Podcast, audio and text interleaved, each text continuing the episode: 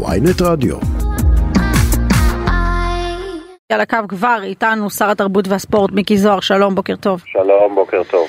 טוב, אה, אולי, אתה יודע מה, אולי נתחיל הש... בשאלה שעליה אה, דיברנו לפני שעלית כאן. איך ייתכן שבחסות ההתנהלות שלכם בחודשיים האחרונות חברו להם יחדיו אה, מפגיני הכיבוש ומפגיני הכפייה הדתית ומתנגדות האלימות נגד גברים והאנשים שמאוד מוטרדים מדינית וכלכלית ומילואימניקים וטייסים אה, והכל מהכל יש כאן במחאה הזאת אה, ואולי זה אה, מבשר על כך שמישהו נרדם בשמירה אצלכם בליכוד, לא?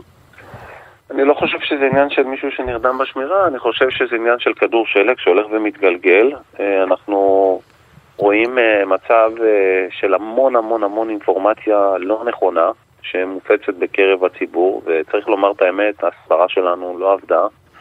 ולא הבהרנו שמדובר בדברים שהם אינם נכונים, והיום אנחנו נמצאים במצב שיש הרבה מאוד אנשים טובים שיוצאים להפגין כי הם באמת חוששים, ויש הרבה מאוד גם אנשים שרוצים להפיל את הממשלה בכל מחיר, שמתדלקים ומתגברים את ההפגנות האלה גם במימון כספי וגם בעבודה הסברתית שמתמצאת כולה בשקרים ובדברים מופרכים, כמו למשל שהמדינה שלנו לא תישאר דמוקרטית, או שנהפוך פה לדיקטטורה וכל מיני אמירות קיצוניות שאין להן שום קשר למציאות.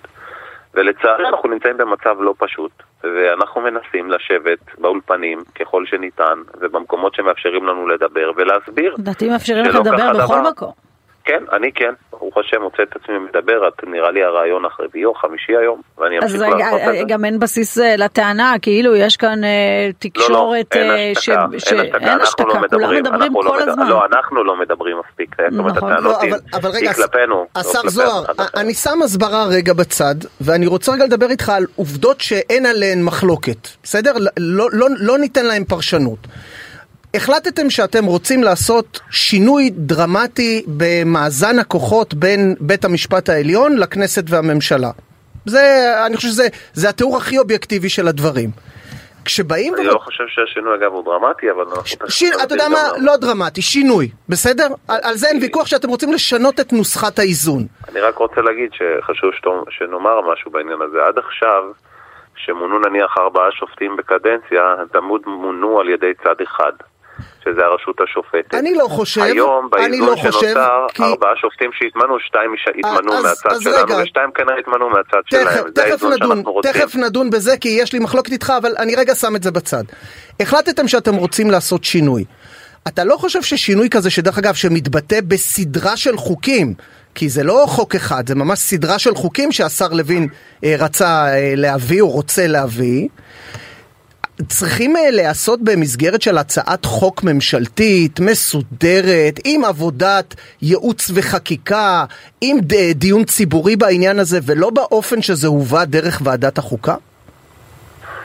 קודם כל, לוועדת החוקה היא חד משמעית אה, מקום שבו צריך להיות הדיון המעמיק והענייני בכל מה שקשור לחקיקה. נכון, אחרי שיש הצעת חוק אה, מסודרת שעשו עליה עבודה כמו שצריך, לא באיזה חפלאפ על נייר ארבע. אבל זה לא חפלאפ. זה לא חפלאפ, הנושאים הללו נבדקו היטב גם על ידי שר המשפטים וגם על ידי הגורמים המשפטיים הבכירים אצלנו במפלגה ובתנועה לא במפלגה, ייעוץ וחקיקה של משרד המשפטים נתן חוות דעת מקדימה? קודם כל ייעוץ וחקיקה של משרד המשפטים מתנגד אה, באופן קטגורי לכל דבר שאנחנו רוצים לעשות בכל מה שקשור למערכת המשפט. מה לעשות שהם לא בדיוק אה, בצד שלנו ולא לא חושבים כמונו, אבל עם כל הכבוד להם, אנחנו אלו שנבחרנו על ידי העם ואנחנו מצופים לעשות את התיקון הנדרש.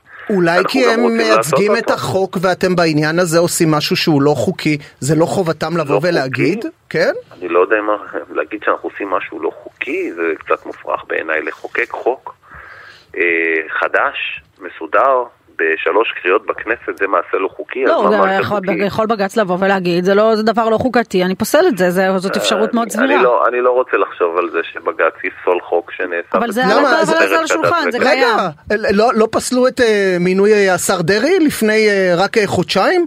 למרות שהכל uh, נעשה כחוק, והנה, בא בג"ץ ואמר, לא חוקי. הם פסלו. אני חושב לומר, אני חושב שאני יכול לומר שבמקרה הזה, לפחות מה שאני שמעתי, גם היועצת המשפטית של הכנסת מתכוונת להגן על החוק שהגשנו, okay. אוקיי. וסיכוייו לעבור הם גבוהים מאוד.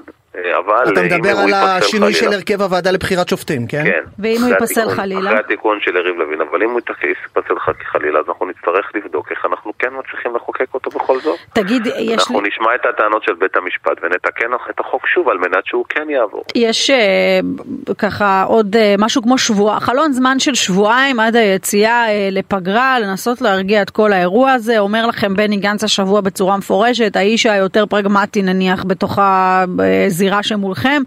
אם אתם מחוקקים את הדבר הזה שקשור לבחירת שופטים, תשכחו מזה שאני אשב לדבר איתכם. האם בפרק הזמן הזה שנשאר, האופציה לעצור רגע ולא להשלים את החקיקה בקריאה שנייה ושלישית עדיין על הפרק?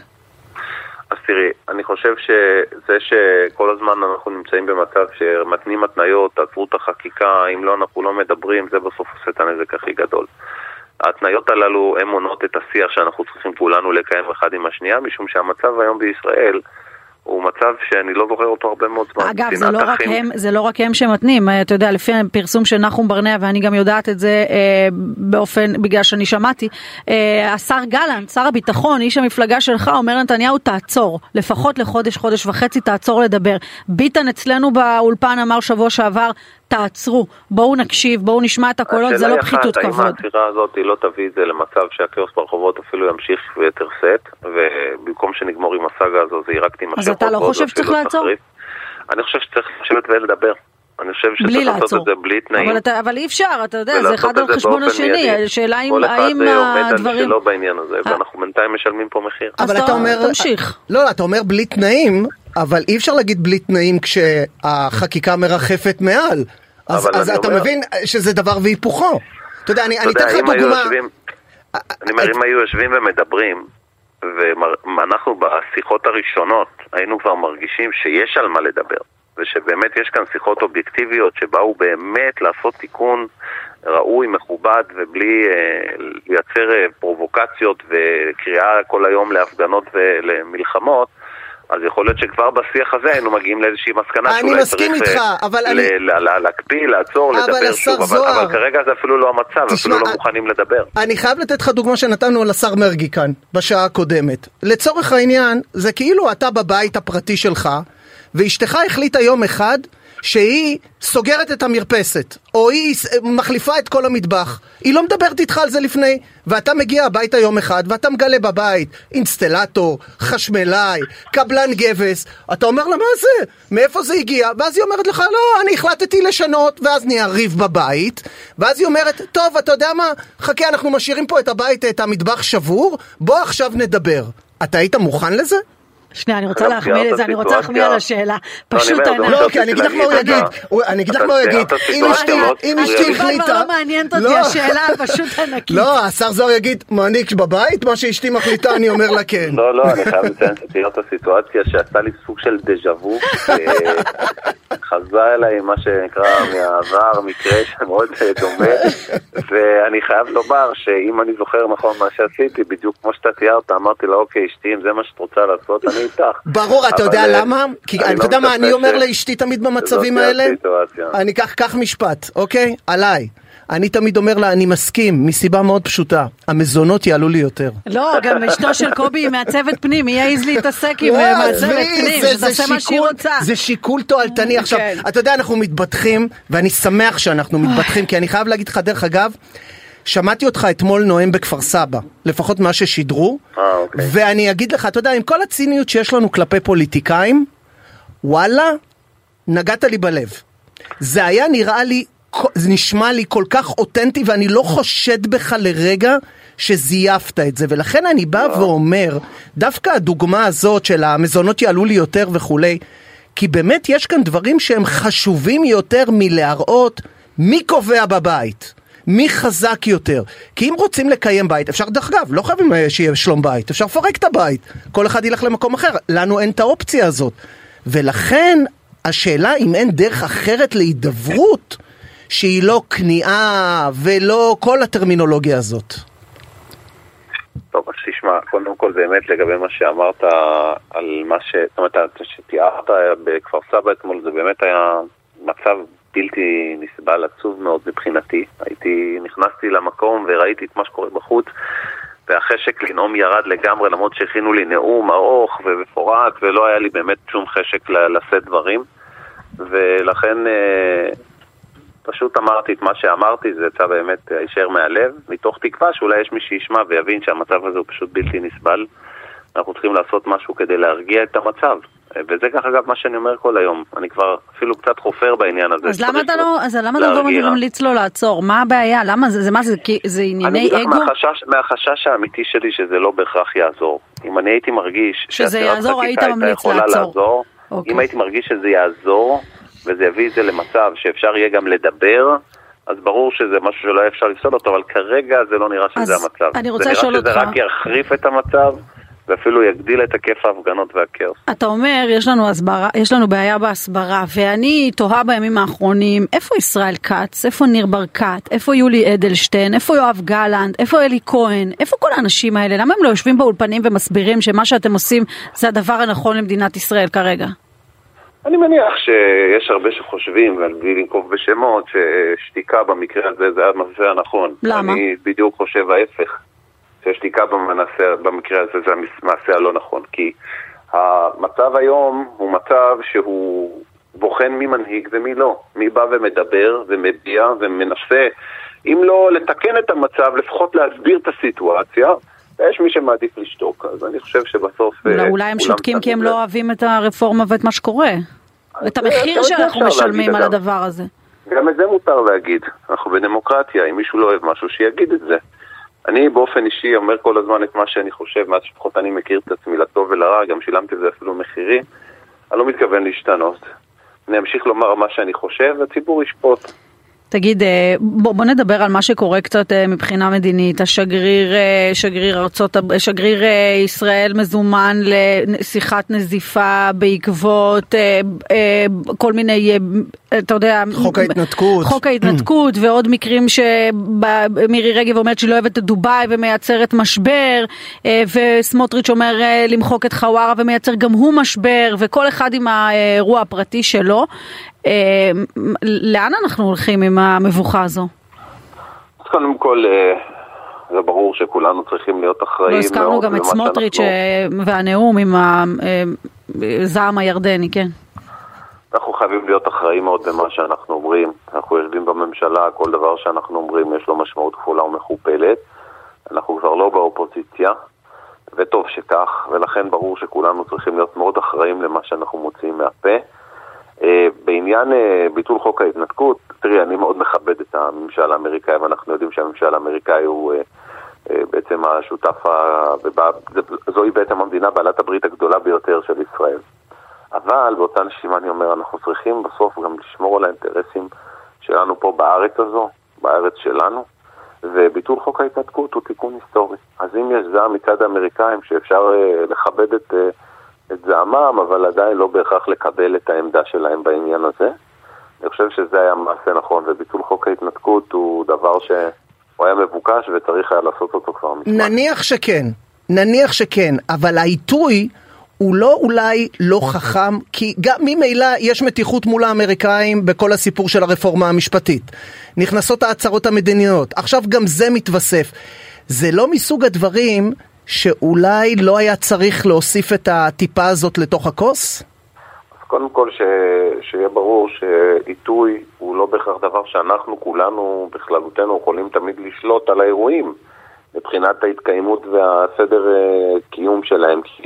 למה כל מה שתיארתי עכשיו בשליטה שלכם? אז אני אסביר גם למה לא בטוח, כי חוק ההתנתקות הגיע דווקא מחבר כנסת בקואליציה, שמו יולי אדלשטיין, שהוא יושב ראש גם יושב ראש הוועדה לחוץ וביטחון, והוא ביקש והתעקש לחוקק את החוק בכנסת בשלוש קריאות. אנחנו, מבחינה אידיאולוגית, לא יכולנו להתנגד כי אנחנו תומכים בעמדה של יולי אדלשטיין. שאני אזכיר לך הצעות חוק מהממשלה הקודמת שהיו מה שנקרא בנפשנו הימנית והתנגדתם להם משיקולים פוליטיים אז פתאום הצעת חוק של יולי אדלשטיין אי אפשר לבוא ולהגיד לו תחכה עם זה? אף אחד לא הרגיש שיש צורך לא לחוקק חוק כזה חשוב, אה. אה, ולכן גם תמכו בו, וגם לקחו, אני מניח, בחשבון שיכול להיות שבארצות הברית לא כל כך אה, יאהבו או יסמכו על החקיקה, אבל ארצות הברית כבת הברית שלנו, שאנחנו מאוד מכבדים אותה, יודעת שגם לישראל יש לפעמים מטרות ואינטרסים שהם חשובים לה. וגם אם יש אי הסכמות בינינו, זה לא משהו שיהרוס את מערכת היחסים עם ארצות הברית, צריך לשים את הדברים בפרופורציות. כן, אבל עובדתית אתה רואה שעד אנחנו לא עכשיו, רוצים את המערכת יחסים. עד. עכשיו, עובדתית מה שנקרא, וזה לא עניין של הסברה, ראש הממשלה לא מקבל הזמנה לבית הלבן, וזה זה מה שנקרא אי הזמנה שמאוד מהדהדת. אמ, קודם כל אני מניח שזה בדיוק אה, מסוג המקרים שיופרכו ממש בקרוב, אנחנו כל הזמן שומעים ש... שאנחנו בשלטון אגב, כשזה קורה, כשאנחנו לא בשלטון זה אף פעם לא נאמר, אבל כשאנחנו בשלטון כל הזמן אומרים נתניהו לא מצליח להגיע לארצות הברית כי לא מזמינים אותו, ואז עוברים כמה שבועות ופתאום הוא כן מוזמן והוא מגיע והוא מתארח. אני רק אגיד ש-. שבנט בתקופת זמן כזו, חודשיים וחצי לממשלתו, כבר היה על אדמת הבית הלבן, לא שקיבל או לא קיבל הזמנה, הוא כבר נכח שם. בסדר גמור, בסדר גמור, אנחנו מעריכים שגם זה יקרה, וגם אה, אנחנו נוזמן לבית הלבן. אבל איך, אתם מעצבנים אבל- אותם בלי הפסקה. אבל אני חושב שכרגע קצת יותר חשוב זה לפתור את המשבר על אדמת ארץ ישראל, שמלאה בהרבה מאוד שנאת אחים, בהרבה מאוד זעם. ושיש לו השפעות על הכל, בסוף הבלגן. והכאוס הזה מתפשט עם השפעות רחבות לכל תחום. נכון, ואני חושב שזאת צריכה להיות המשימה הכי גדולה שלנו היום. להרגיע את המצב, להרגיע את העסק. האנשים פה צריכים להבין, אלו גם שמתנגדים וגם אלו שתומכים ברפורמה, שאנחנו עם אחד, עם אחריות משותפת, לצמוח פה אוקיי. יחד ולגדול פה יחד, ולא להרוס כל חלקה טובה, אז- גם במצב שאנחנו לא מסכימים על דבר כזה או אחר. השר אה, מיקי זוהר, שר התרבות והספורט, איש הליכוד, תודה שדיברת איתנו, בוקר טוב. בוקר